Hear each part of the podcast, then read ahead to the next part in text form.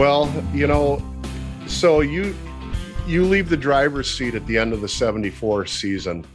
And from an outside perspective, from my perspective, it looked like Kuhl and Olson were poised to be the team, you know, to really be hot rodders all across the nation in the NHRA circuit. But you decided to step away at that point. What was the reason you stepped out of the seat at that point? First of all, was our commitment to our families, okay, which even though our children were growing up and whatever, it's family, you know, and there was no way in the world that we could bring our wives and children on tour with us or whatever. And they were kind enough to never hassle us about towing to Gainesville or Englishtown or India or Columbus or wherever. That was just never an issue with them. But that commitment that Mike and I had made to them, that one year only, was a very big factor in that decision. And I reluctantly agree with you that we probably were poised to be as competitive as anybody at that time.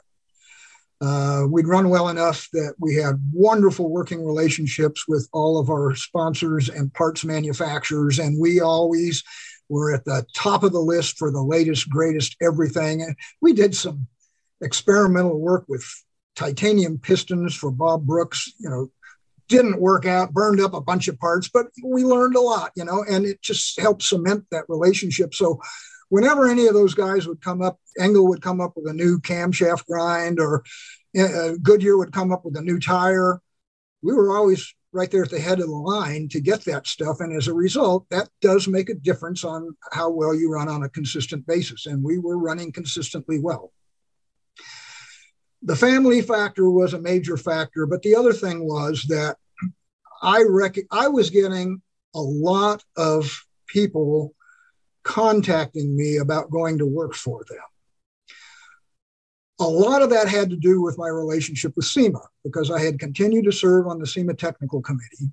I had become very involved in the SEMA organization when it was still the Speed Equipment Manufacturers Association. And I got to know a lot of the manufacturers, a lot of people in the industry, and I kept getting these offers for very attractive jobs. But they all had, you know, a little problem, and that was none of them really were conducive to melding with a racing schedule. Yeah.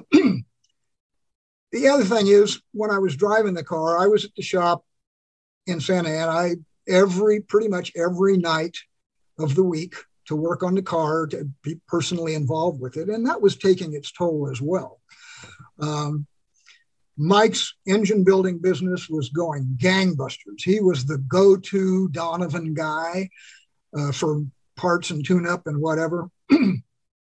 I was still general manager at Waterman Racing Engines at that time. I was doing all the Hayes clutch work and at Waterman at that time. We were the West Coast distributor for Hayes slider clutches, so I knew a lot about clutches, and I kept getting people calling me up wanting me to hire me for, you know, a fairly good amount of money and some great benefits and whatever. And I could see in the future that I probably had a role in the high performance industry that would evolve over time and likely result in some pretty attractive employment opportunities.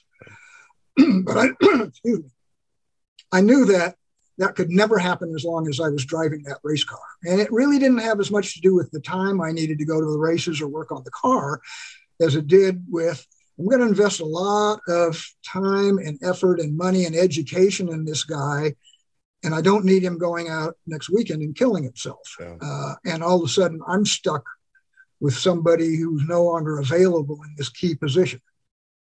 Only a few of these proposals involved that kind of conversation, but it was there, and I could sense that it was there in other conversations. You know what? I got a good job right here now with Waterman. I'm still able to race when I want to for fun. We're still running well. We're still doing well locally. We're still doing well at the few national events we run, so I'm good. But as the 1974 season wore on, I could sense that this is not going to last forever. It just can't. In order for me to optimize my opportunities, at some point, I'm going to have to make a decision that it's one or the other. It's either something in the high-performance industry that's really substantial or racing, but not both. And so kind of mid-season in 74, I told Kuhl, this is going to be my last year. When we run the NHRA finals at Ontario or the Super Nationals, whatever it was called at that time, that's going to be my last ride. I don't want to tell anybody because I don't want you being hounded by every wannabe driver in the world because you know that's going to happen. That was commonplace back in those days. A ride gets vacated, the line forms at the rear, you know. And I didn't want to put Kuhl through that. And I really didn't want people concentrating it on for me as well. You know, why are you doing this? Why are you quitting? Why don't you want to continue?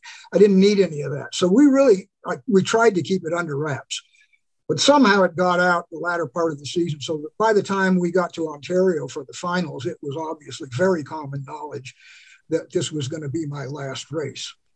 I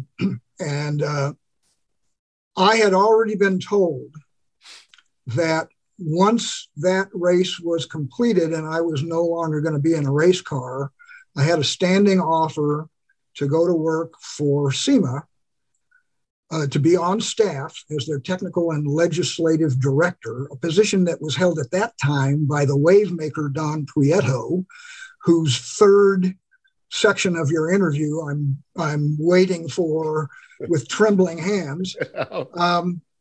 Because he was moving on to bigger and better things, and I knew that, you know, once that event was over, my career was going to take a different direction, and I had already told Sid Waterman that as well, because even though we had a wonderful relationship, and he's still probably my closest friend in the world to this day, he understood that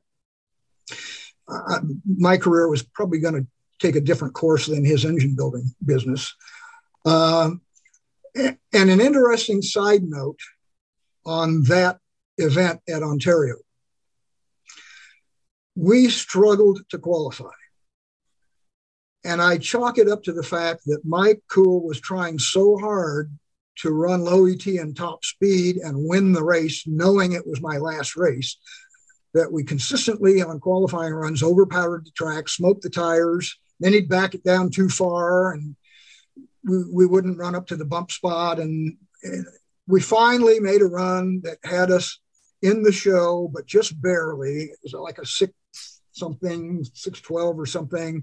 And the bump was a 14, or I don't remember the exact numbers, but out of a 32 car field, I think we were 28th or 29th. And there was still a session left to go. And of course, after we had made our last one, we got right back in line, worked our way up, and they shut the line off right ahead of our car at 6 p.m. So we didn't even have a chance to make another run. We had to wait that whole session as cars chipped away. And finally, I think we ended up 31st out of a 32-car field. Uh-oh. To not qualify at that race would have been emotionally devastating. I'll admit it. It would have been a hard pill to swallow.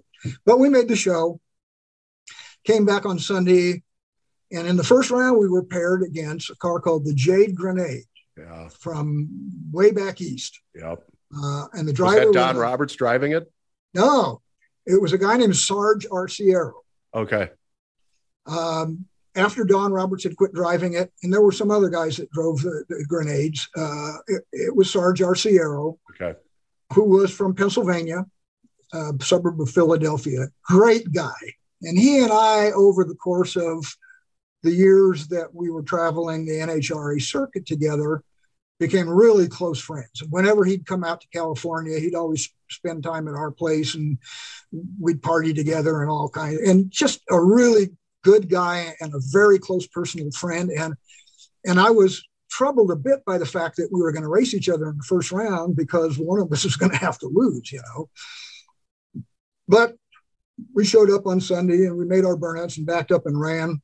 And it was, I could see his front wheel. We were pretty much even to about the 1,000-foot mark. And I could feel our engine laying down as we were burning some pistons. Kuhl had turned the screw a little too hard. And Sarge went by and took the win in the first round. Okay, so Sarge Arciero beats Carl Olson. Olson's done. His career of driving is over. No big deal, right? Well, what had happened with the Jade Grenade is on that run, he blew an engine. And they tried desperately to get a spare in the car, but they didn't have all the parts they needed, and they ran out of time, and they were unable to make the call for round two. And it turned out that was the last top fuel run that Sarge Arciero ever made. Oh. So we both retired from drag racing on the same run. And we, all of the years that we marveled about that, until he passed away a couple of years ago, it was always right up there. Number one issue that we would always pretty much start out a conversation with, you know, remember the day you retired? Yeah, I sure do.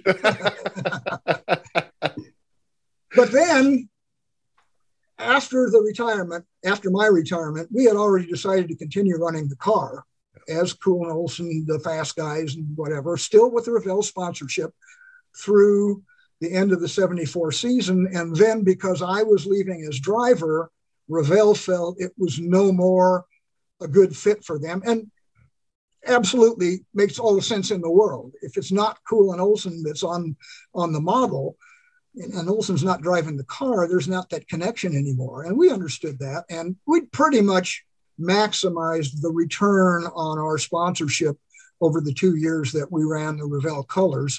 So it was kind of natural. And so we did a bit different paint job for it in 1975. And I think the first driver we put in it, was Bill Tidwell.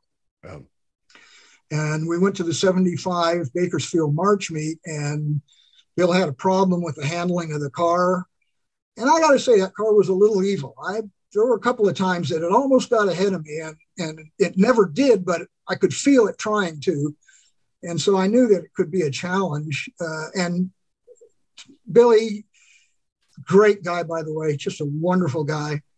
He had some problems getting the car down the track, and they ended up not qualifying, and Kuhl was upset about it, and he fired Tidwell. And then Tidwell was married to Linda Vaughn at the time, and she tried to con us into rehiring him, and Kuhl wouldn't hear of it. And it just turned out to be kind of a mess. But we ended up putting Rick Ramsey in the car, and Rick had driven the California Charger, which was always a first-rate car, mechanically, performance-wise, appearance-wise. I mean, just a flawless operation.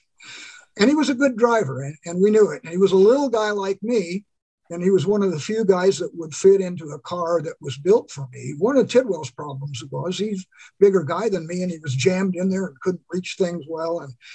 And so anyway, Ramsey ran really well, and we won some races with Rick at the wheel, some races at Orange County. We won a race up in Fremont one time and had a really good time. Rick Ramsey was a fun guy.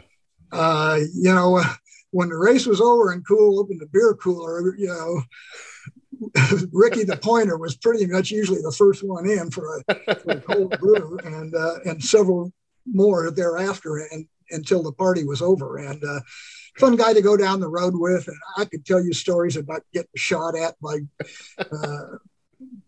by drag racers. Frank Bradley one time came over the top of the plywood fence at Fremont with a 45 automatic, you know, emptying rounds out of the clip at us as we were trying to get out of there after Kuhl threw him an M80 under his car. I mean, and I remember Rick Ramsey begging for his life, begging to God, begging to his mother to spare his life. And, you know, those were crazy times. And Rick fit right into that mold.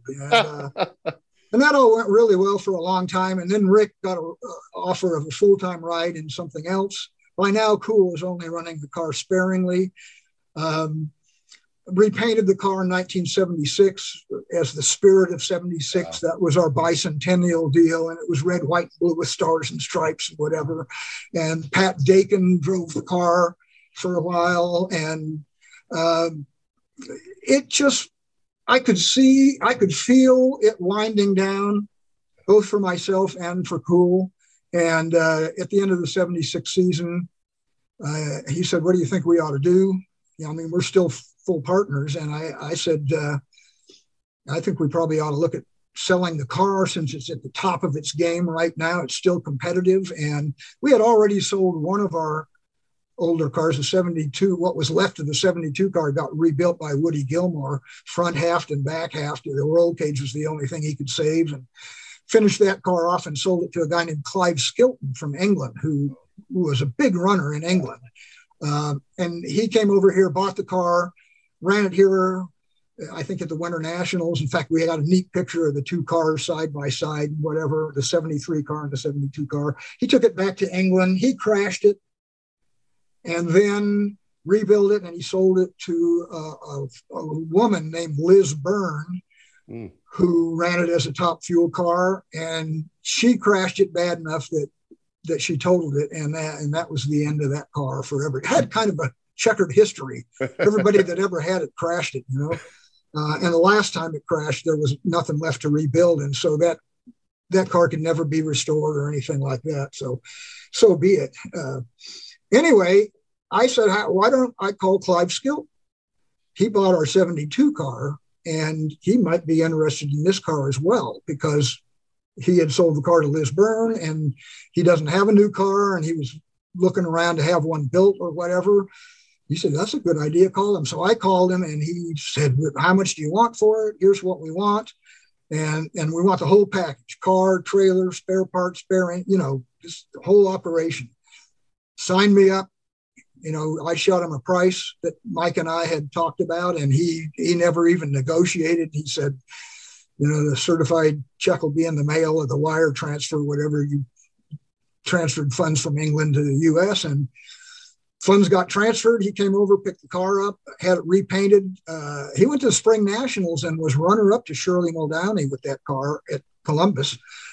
So it was running really well, and after that race, he took it back to England, and he ran it there for the rest of that year, 77. And then the car kind of disappeared into the haze. And it wasn't until years later, when I was affiliated with the FIA, the International Automobile Federation, which is an altogether other story about how I became involved with that organization in international drag racing. But suffice to say, I was at a drag race at Santa Pod Raceway in England one time many years ago. And I was walking through the pit area, and I saw this car, and I looked at it, and something caught me off guard. And this guy saw me looking at it, walking around it, and he walked over and started standing next to me. And I thought that was kind of weird in itself. And so I'm thoroughly confused and trying to figure out where I've seen that car before. And he goes, yeah, it's your car. I said, what? He said, yeah, it's your old top fuel car. They were running it as an alcohol dragster in Pro Comp over there in England, had been for many years. And enough of the body panels and paint and everything had been changed that I really had to look at it hard to absolutely ensure that it was the same car. And when I got to really looking at it, yeah, it was. And it still exists over there somewhere. So that's the only one of our rear engine cars that remains today in some form or another, the other ones having gone to the Great Dragster in the Sky. As soon as I was through driving, I got a call from Lou Baney, who was the executive director of SEMA at the time. And what a great hire that was for SEMA, because Lou was a car salesman. Wow. And he could sell igloos to Eskimos.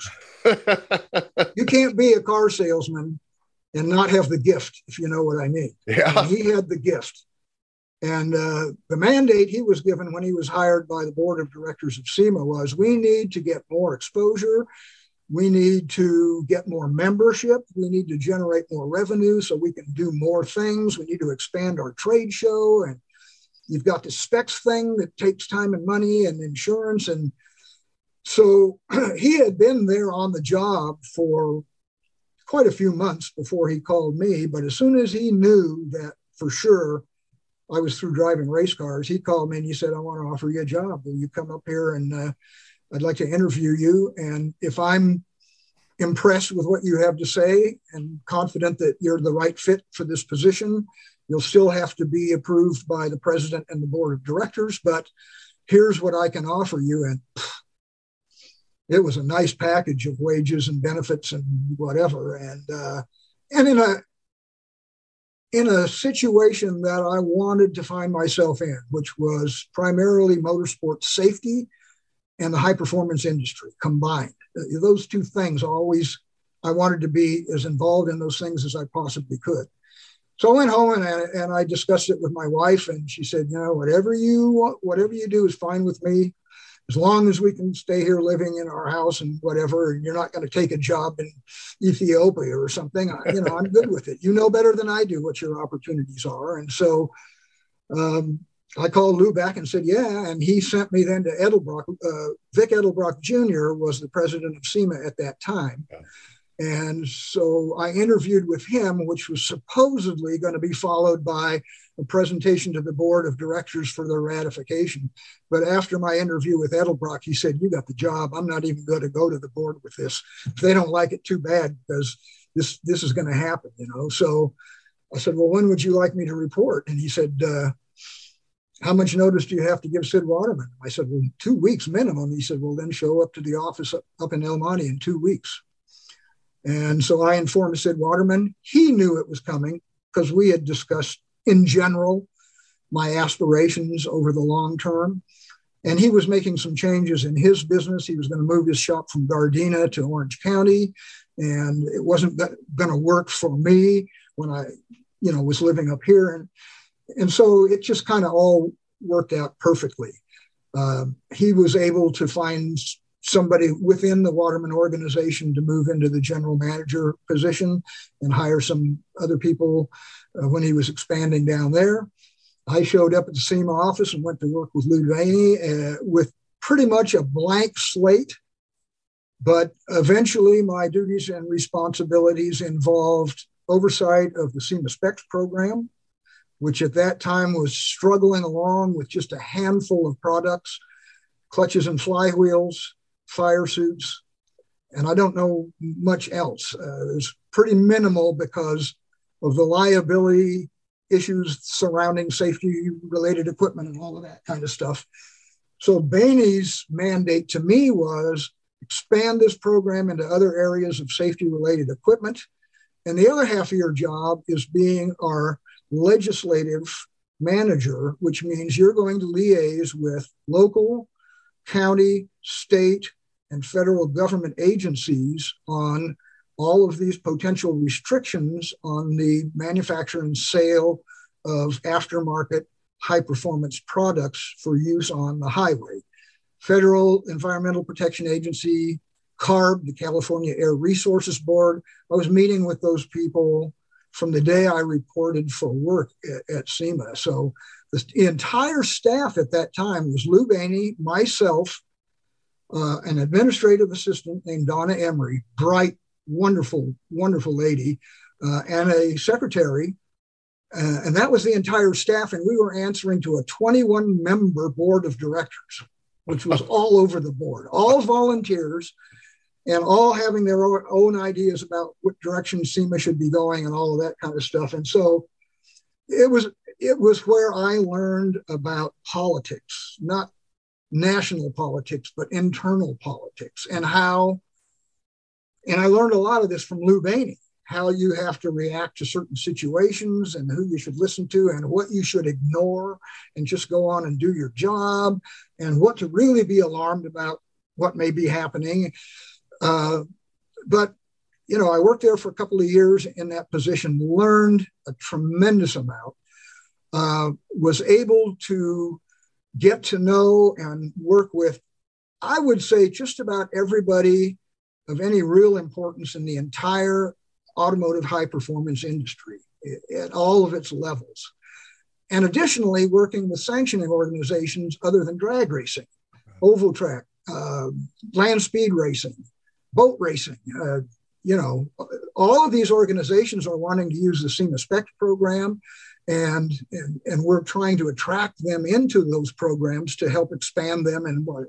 And so it was a wonderful job, and I enjoyed every minute of it and all of the challenges. And I learned so much. And boy, learning about national politics and what really makes the wheels of government turn was an eye-opening experience. There was a SEMA general counsel, a guy named Dale Hogue, who took me under his wing and flew me back to Washington, D.C. to their headquarters office and took me to every automotive related agency, government agency in Washington, D.C. and introduced me to everybody. And then, of course, you learn how it really works. Wow. You take them out for cocktails and the best dinner in town. And you've somehow come up with a couple of tickets to the Washington Redskins football game. And distasteful? Yeah.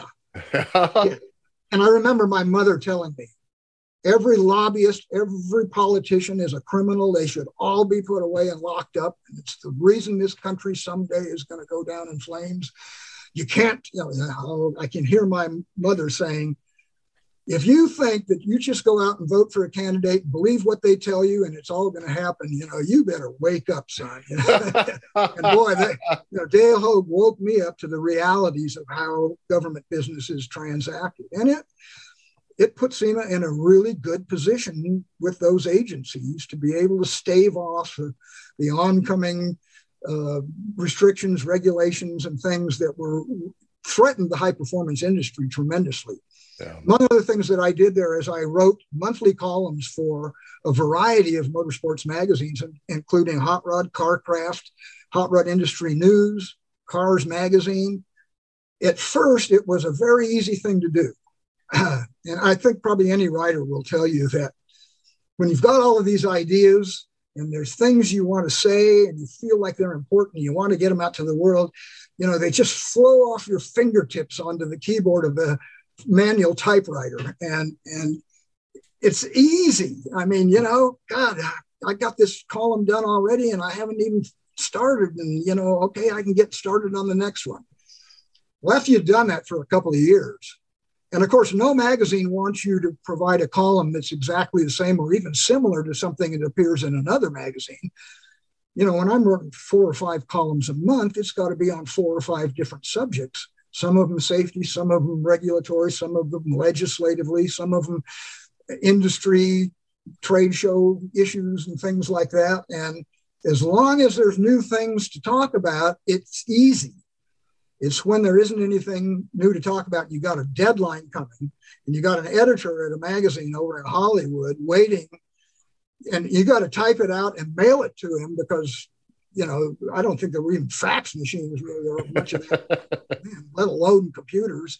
And when that clock is ticking and it's counting down to the deadline and you still haven't put a sentence on paper, it's tough. And, I ultimately learned how to do it, and it involved a lot of self-discipline and doing a lot of advanced planning and things like that. And I got them out, but it was a burden that was becoming ever more unpleasant for me. And at some point in 1976, I went to work at the SEMA office, and Lou Baney called me in his office as soon as I got there. He was already there. And he said, come in and sit down. And he said, close the door behind you. And I went, oh, this is not going to end well. This, you know, the only time I ever saw Lou Baney close the door of his office is when he was getting ready to light into somebody. And I thought, oh, God, what have I done now, you know? And I closed the door and he said, I got a call from Wally Parks yesterday. I said, yeah. And he said, he asked me a question. I'm still confused. What? He said, he asked me if I would mind if he offered you a job at the NHRA. You know, that perked my ears right up. And naturally, my next question was, well, what did you tell him? And I said, you better hire this kid as fast as you can, because what he does here is wonderful work, and there are aspects of it that he embraces tremendously, but the kid's a racer, and his real interest is in the racing element of the high-performance industry and racing in general, and I cannot imagine a better place for this kid to land than at NHRA, so if you want to extend that offer to him, knock yourself out. And later that day, the phone rang in my office, and it was Wally Parks, and he wanted me to come to lunch. And That's what started my quarter century with the National Hot Rod Association. And I could never thank Lou Baney enough, because then he had to go out and find somebody to replace me in fairly short order. And I was up to speed on all this stuff, and it was going to create big problems for Lou. But he was the kind of guy that he knew in his heart that if he didn't let me take that job, if he didn't let Wally Parks offer me that job and didn't let me take it, that he himself would regret it for the rest of his life. Wow. And he told me that. And I, you know, anybody that ever tried to say a bad word about Lou Baney to me got shut down real quick. That's amazing. That actually is an amazing story. That to give up an employee, a good employee, willfully like that, you just don't hear of something like that. No. Well, never happened in my life before or since. So you leave SEMA, you're now at the NHRA, and you, my understanding of your time at the NHRA is you filled a lot of different roles at your time at the NHRA. And I saw the NHRA just recently put up a video of you even being on camera at one point as a color commentator. I saw you interviewing Kenny Bernstein. I had no idea that you did that till they posted that video. So you were kind of a jack of all trades there, or were you more focused? My nickname at NHRA from day one until the last day I was there was Boy Friday. And the meaning of that term probably falls on deaf ears to a lot of people, but Boy Friday to my generation meant somebody who did a little bit of everything.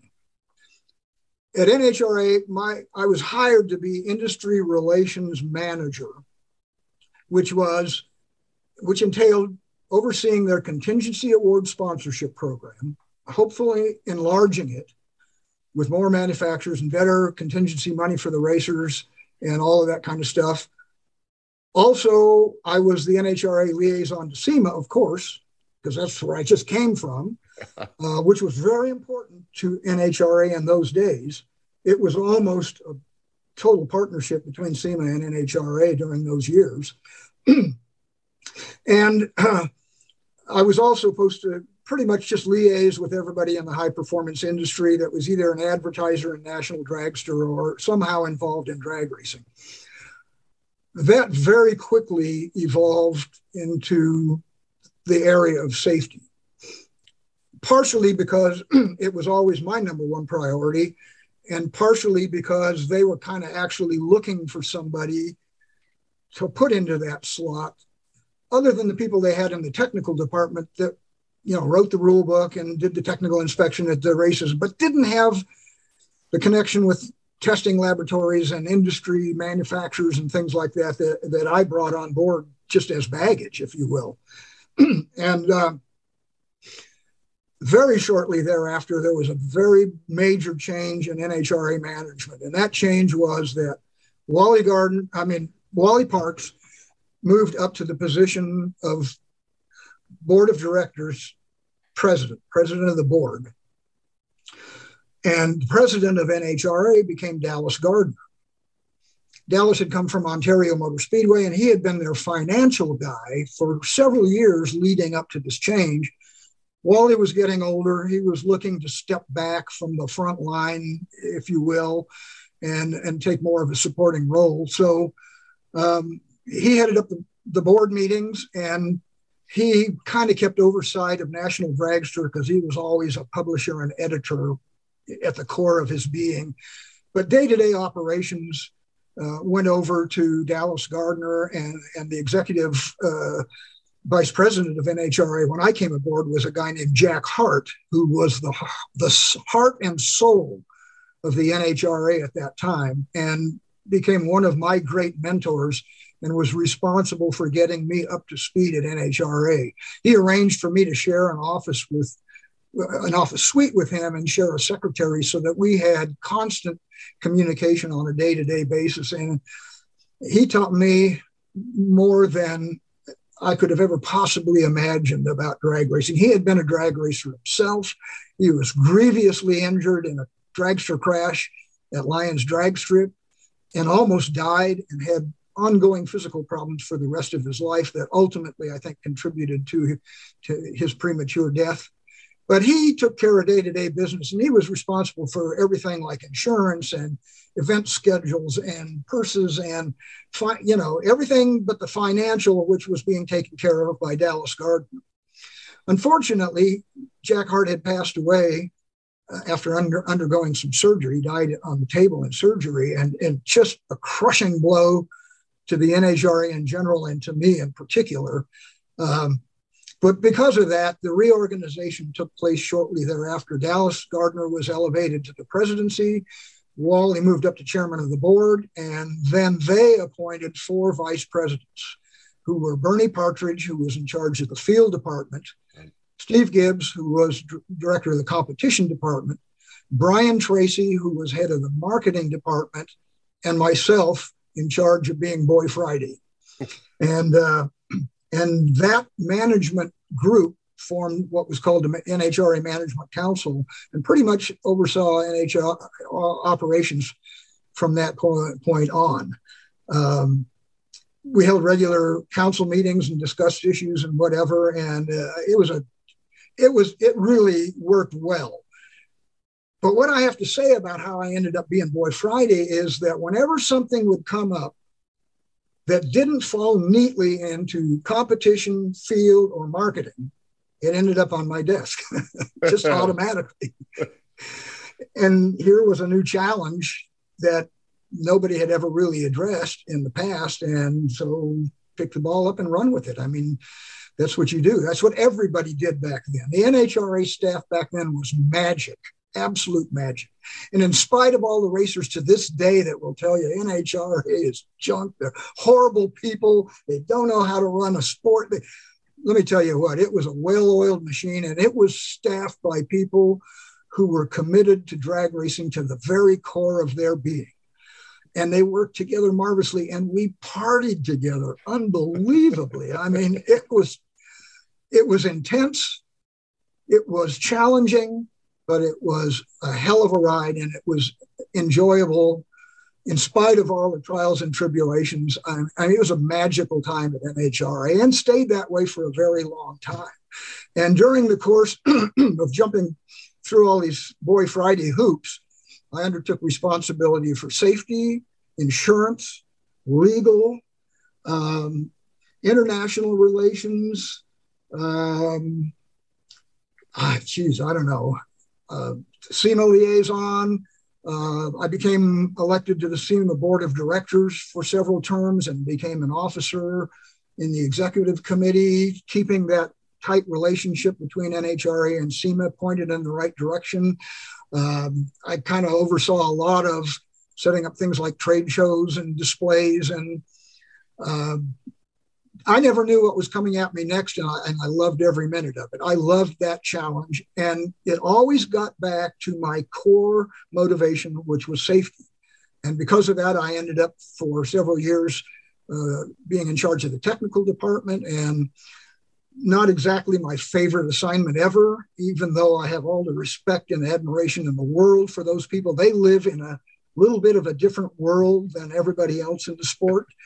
Some of it by choice, and some of it by, they're the cops, you know. Yeah. You tow your car to the racetrack, that guy is going to tell you either to go get in line and race or go home. And, you know, so there's always this kind of wall between the technical people and the racers and kind of everybody else. And it wasn't until I ended up being responsible for running the department that I really came to grips with how valuable, how dedicated, and how talented all those people were, and how selfless they were in being abused verbally, sometimes physically, you know, never being the good guy, always being the bad guy, you know, always being the enforcers or whatever. But they were very passionate about what they did, and I got a tremendous amount of respect for them. I think my final assignment was when in 1994, through a series of events that had occurred, starting with some international drag racing festivals in Japan, where Bernie Partridge and I took some cars and teams over to Fuji International Speedway in Japan and put on these USA Drag Festival exhibitions, kind of generated interest in international drag racing. And Drag racing had been going on in places like Australia, New Zealand, and Western Europe for a very long time. You know, going way back to the 60s when Wally Parks took a group of racers over to Santa Pod in England and some other venues in England as well. Didn't turn out well, so that kind of soured Wally on the international thing for quite a while. But there was interest being shown, and there was a group of Scandinavians, Sweden, Norway, Denmark, Finland, that had formed a group called EDRA, European Drag Racers Association. And their objective was to try to create a central set of rules so that a guy with a race car in Sweden that put it on a ferry and sent it to run at Santa Pod in England wasn't faced with a completely different set of rules and regulations and policies and procedures. And what they were looking for is some standardization and also hopefully upgrading safety overall, because it was a little loosey-goosey back then over on that side of the Atlantic. So NHRA started sending me to meetings of the EDRA, and I became very well acquainted with all of them. Their president was a guy named Per Olav Forsberg from Sweden. Very dynamic guy. Looked a lot like you, by the way. And just a really dedicated volunteer kind of guy. And, you know, my heritage is Swedish. Both of my grandparents were born and raised in Sweden. And so I've got that Nordic blood pulsing through my veins. And I think that was a little bit of why I was embraced the way that I was. And as time went on, attending those meetings, that group concluded that in order for their objective of standardization to be met, the only way it was ever going to happen was to be embraced by the International Automobile Federation, the FIA, that oversees all of international motorsport. In some cases, totally. They decide absolutely everything. In the United States, it was a little different. We had our own sanctioning bodies with their own rules and regulations. We didn't necessarily follow the FIA anything because they weren't involved in drag racing. They didn't even recognize drag racing. Their president at the time was a Frenchman named Jean-Marie Balleste, who was a bit of a madman, to be honest with you. And I mean, he'd show up at the Formula One races with models and hookers. And I mean, it's just a weird guy. And it was an unsettling time for the FIA. And I knew that there was no way in the world we were ever going to approach Jean-Marie Balleste with a proposal that FIA embraced drag racing. But in 1994, the FIA held its election for a new president. I guess Balleste was running for re-election, but an Englishman named Max Mosley, former sports car, formula driver, Formula One car owner, partner in a company called March Engineering that built a lot of Formula One cars and Indy cars. He ran against Balleste and he won. And I went to the next EDRA meeting and said, guys, I think the window of opportunity may have just opened for us here because there's a new president at the FIA. Evidently, the U.S. representative to the FIA, a guy named Burdette Martin out of Chicago, Illinois, has a close working relationship with Max Mosley. And I've spoken to Bernie Martin and suggested that maybe we might think about approaching the FIA about the prospect of them wrapping their arms around drag racing just to the extent of some form of recognition and rule standardization. He thought it was a great idea. He contacted Max Mosley and arranged for Max Mosley to attend the 1994 NHRA US Nationals in Indianapolis, which we thought would be the best opportunity to show him what drag racing was really all about. Much to my surprise, Mosley agreed to do so. He made arrangements to fly over for the Saturday and Sunday of the U.S. Nationals. And, of course, eliminations being Monday, he wouldn't be there. But we thought, good enough chance, you know. So he flew into Indianapolis. Burdette Martin picked him up, took him downtown Indianapolis, put him up in a hotel that we were paying for. Really nice hotel, I might add. He brought him out to the racetrack the next day where I met Max Mosley. And then I had arranged for a multiple person golf cart. You know, I threw him in the golf cart, started driving him around, talking to him about this and that, and he's asking questions and I'm answering them. And, you know, there's 800 race cars in this joint and things going on all over the place, and a lot of noise going on. He's very focused on everything that I'm saying. And I'm timing this tour to end at the timing tower at the starting line, right at the same time that the first round of Top Fuel qualifying is about to commence. I'm thinking, I'm trying to make an impression on this guy, right?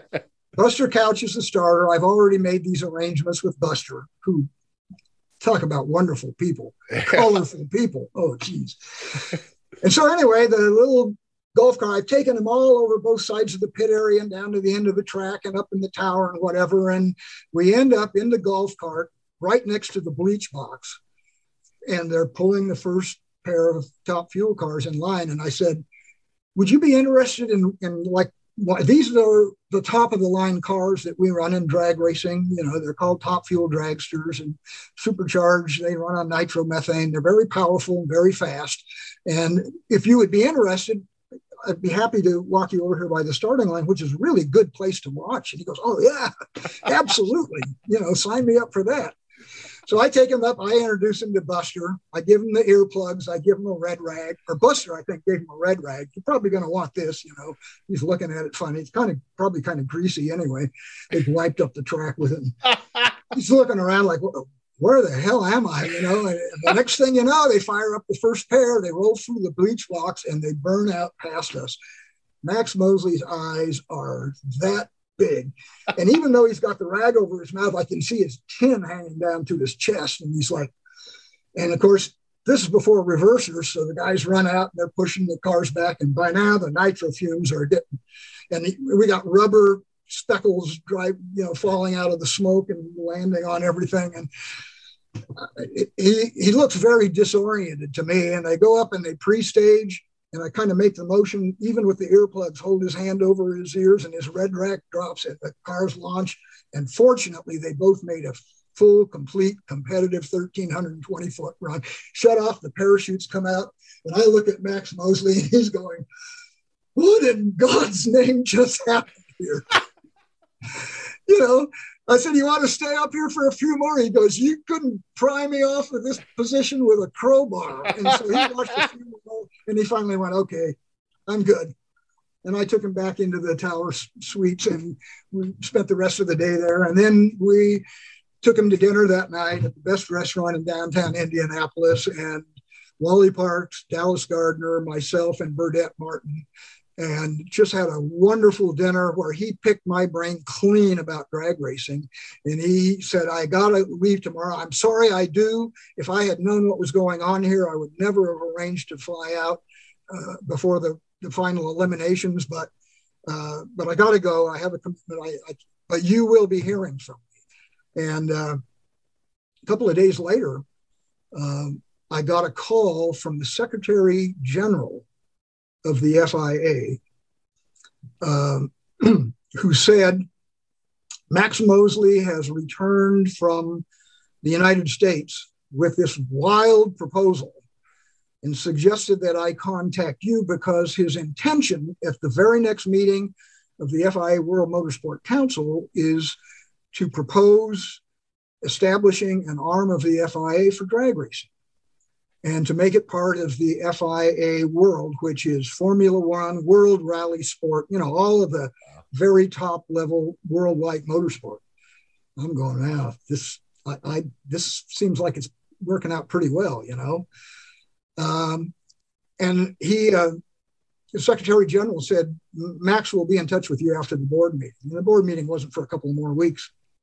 Sure enough, phone rang at the NHRA, and it was Max Mosley. And he said, not only have I convinced the World Motorsport Council to embrace drag racing, but I have nominated you as the first president of the FIA Drag Racing Commission, and I hope that you will accept the nomination. I said, whoa, what does that involve? And he said, you will be the drag racing representative to the World Motorsport Council. Oh boy. Holy mackerel, you mean I'm going to be sitting in a meeting room with Bernie Ecclestone and Max Mosley? He said, yeah, that's exactly what I mean. He said, I've looked very carefully at everything you do, you meaning NHRA do in this sport. And you are the absolute model for every motorsport discipline that I know of. And he said, what I would suggest is that since the FIA has neither the resources nor the experience or knowledge to write drag racing rules and policies and procedures, with the NHRA's permission, we would like to adopt the NHRA rule book verbatim, albeit a year later. So your 94 rule book would become the 95 FIA drag racing rule book, which gives everybody time to get up to speed on things and whatever. And he said, there are certain FIA policies and procedures that will have to resort to the FIA regulations. But as far as technical rules and things like that, with your permission, we'd just like to adopt the NHRA rules. Well, I went to our management council and they went, absolutely. I mean, that works to everybody's benefit. That way, if a vehicle from Australia or New Zealand or Europe wants to come run an NHRA national event, they're already legal, you know, and it's obviously going to raise the level of safety tremendously, and it's going to organize everything so everybody's running all over the world on the same rules, and there are rules. What could we object to? So I got back to Mosley and said, yeah, I'll put it in writing and we'll make it all official. And so at the very next meeting of the World Motorsport Council, the FIA Drag Racing Commission was formed. I was ratified as president. We submitted the NHRA rule book. They wrote it into the 94 rules, and it took off from there. The next thing that Max Mosley proposed to me was we need to create an FIA, a European Drag Racing Championship, because right now there is no particular series. There are one-off events. You know, there are tracks in Sweden, Norway, Finland, Germany, France, England, but they're all off in their own world. And there's no point system. There's no champion ever developed. So do what you can, if you will, to organize an FIA European Championship. And now that we have everybody going to be running under the same rules, it was pretty easy to get started and cross the T's and dot the I's. And in 1996, the FIA European Drag Racing Championship was inaugurated. It ran in 4 different countries, I think 5 or 6 different events, and continues to exist and prosper to this day.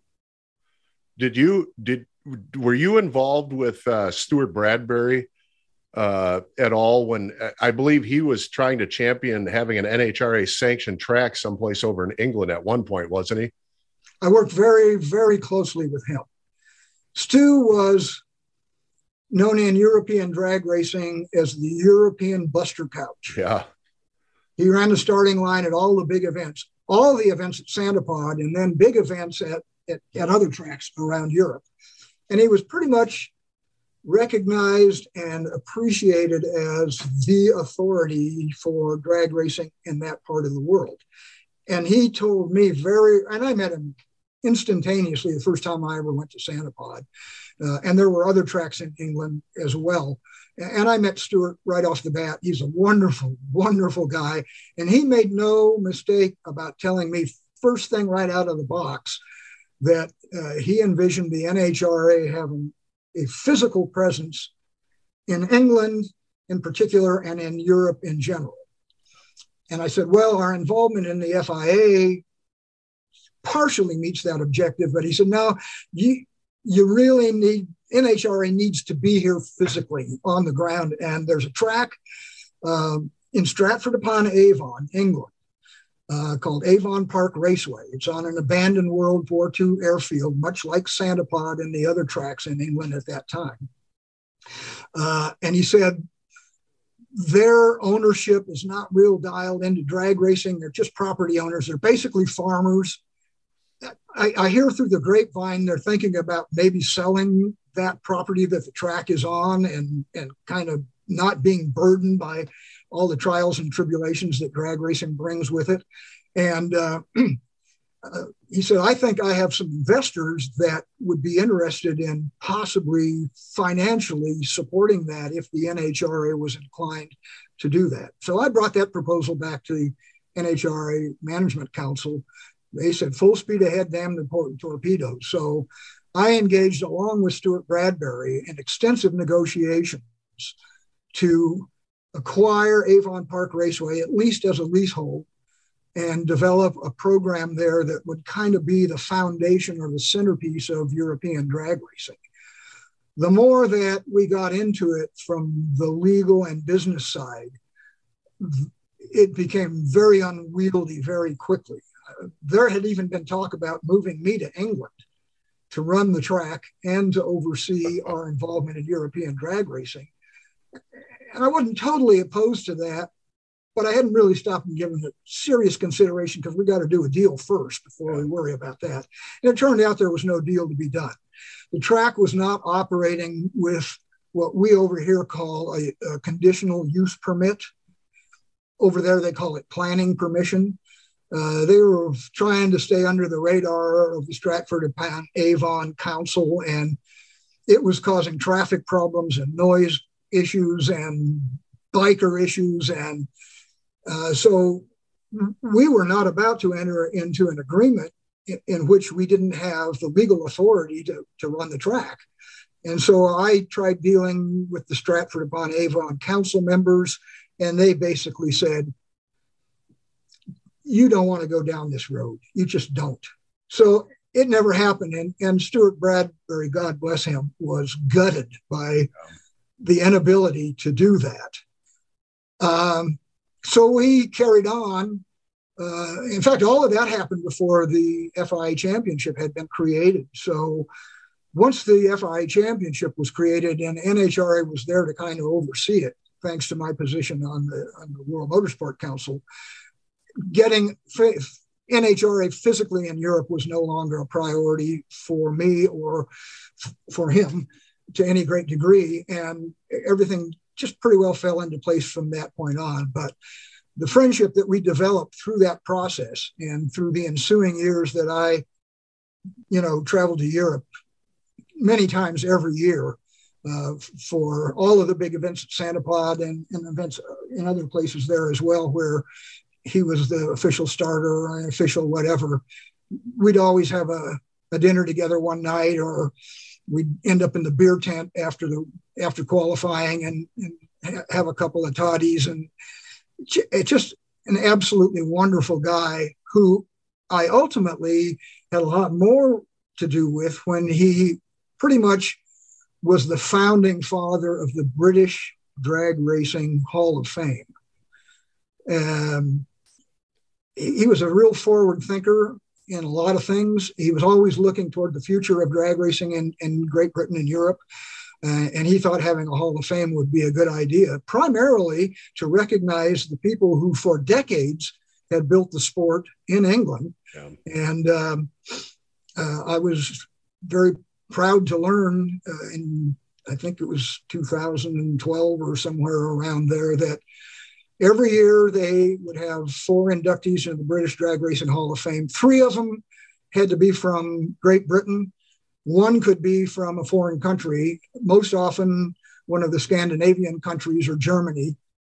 But that particular year, they decided to induct me into the British Drag Racing Hall of Fame. And it dumbstruck me like very few things in my life have.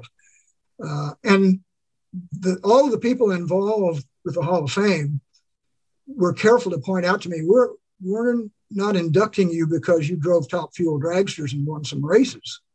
We're inducting you because of what you brought to drag racing here on our continent. And we appreciate it, and we think you've earned this spot. And I was pretty overwhelmed. But in a quick aside, they make the induction at a banquet, much as the International Drag Racing Hall of Fame does here. And I had a lot of commitments on the weekend when that was going to happen. So I ended up getting on an airplane in Los Angeles, flying to Heathrow in London, renting a car, driving up to a little town about 100 miles north of London, finally finding the hotel in a snowstorm, having just enough time to get to my room, unpack, take a quick shower, put my suit on, go down to the cocktail reception and the banquet, be inducted into the Hall of Fame, have a couple of cocktails with the boys, go to get bed, get about 2 hours sleep, get up and get my rental car and drive back to Heathrow and fly home. Oh, geez.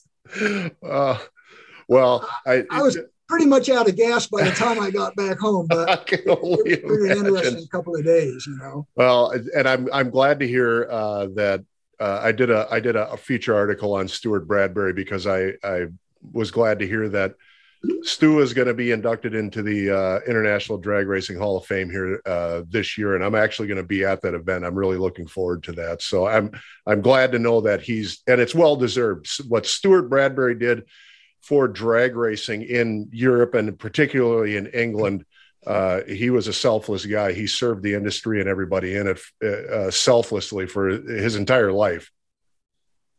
You know, for many years, the International Drag Racing Hall of Fame had only one international member, Sidney Allard, who was a pioneer drag racer in Great Britain and in Europe, was the only inductee. Everybody else was an American. And at some point, due to my role in international relations and all of the international traveling that I was doing and all the people I was meeting and all the history of international drag racing that I was absorbing, I knew all of the members of the selection committee at the International Hall of Fame. And I started lobbying them to induct some of these people whose careers in drag racing, in some cases, in my opinion, exceeded those of some of the inductees already, all of them deserving, but these people were uber deserving. I mean, they'd been there at the beginning and they carried the torch and they did all this stuff, and not just Europe and England, I mean, all over the world.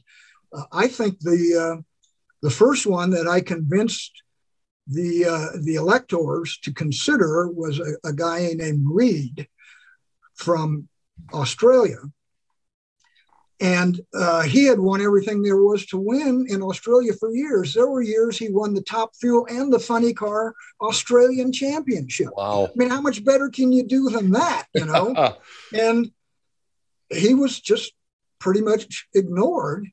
And once I was able to gather up all the information about his career and all the races he'd won and the records that he'd set and all the sponsorship deals that he'd put together, and he was instrumental in the development and creation of Sydney International Raceway, a dedicated drag strip right in the heart of the biggest city in the country of New Zealand. I mean, he was all over drag racing, and that's all he ever thought about or did. And he's just a fabulous guy. And once the electors got a good look at his qualifications, it was a no-brainer.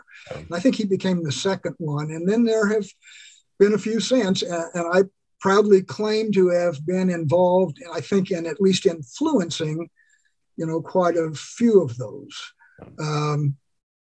In fact, probably most of them. Stuart Bradbury not being an exception, because he's as deserving. And my only sadness is that Stuart never lived long enough to enjoy that honor that rightfully probably should have been bestowed upon him earlier than it was.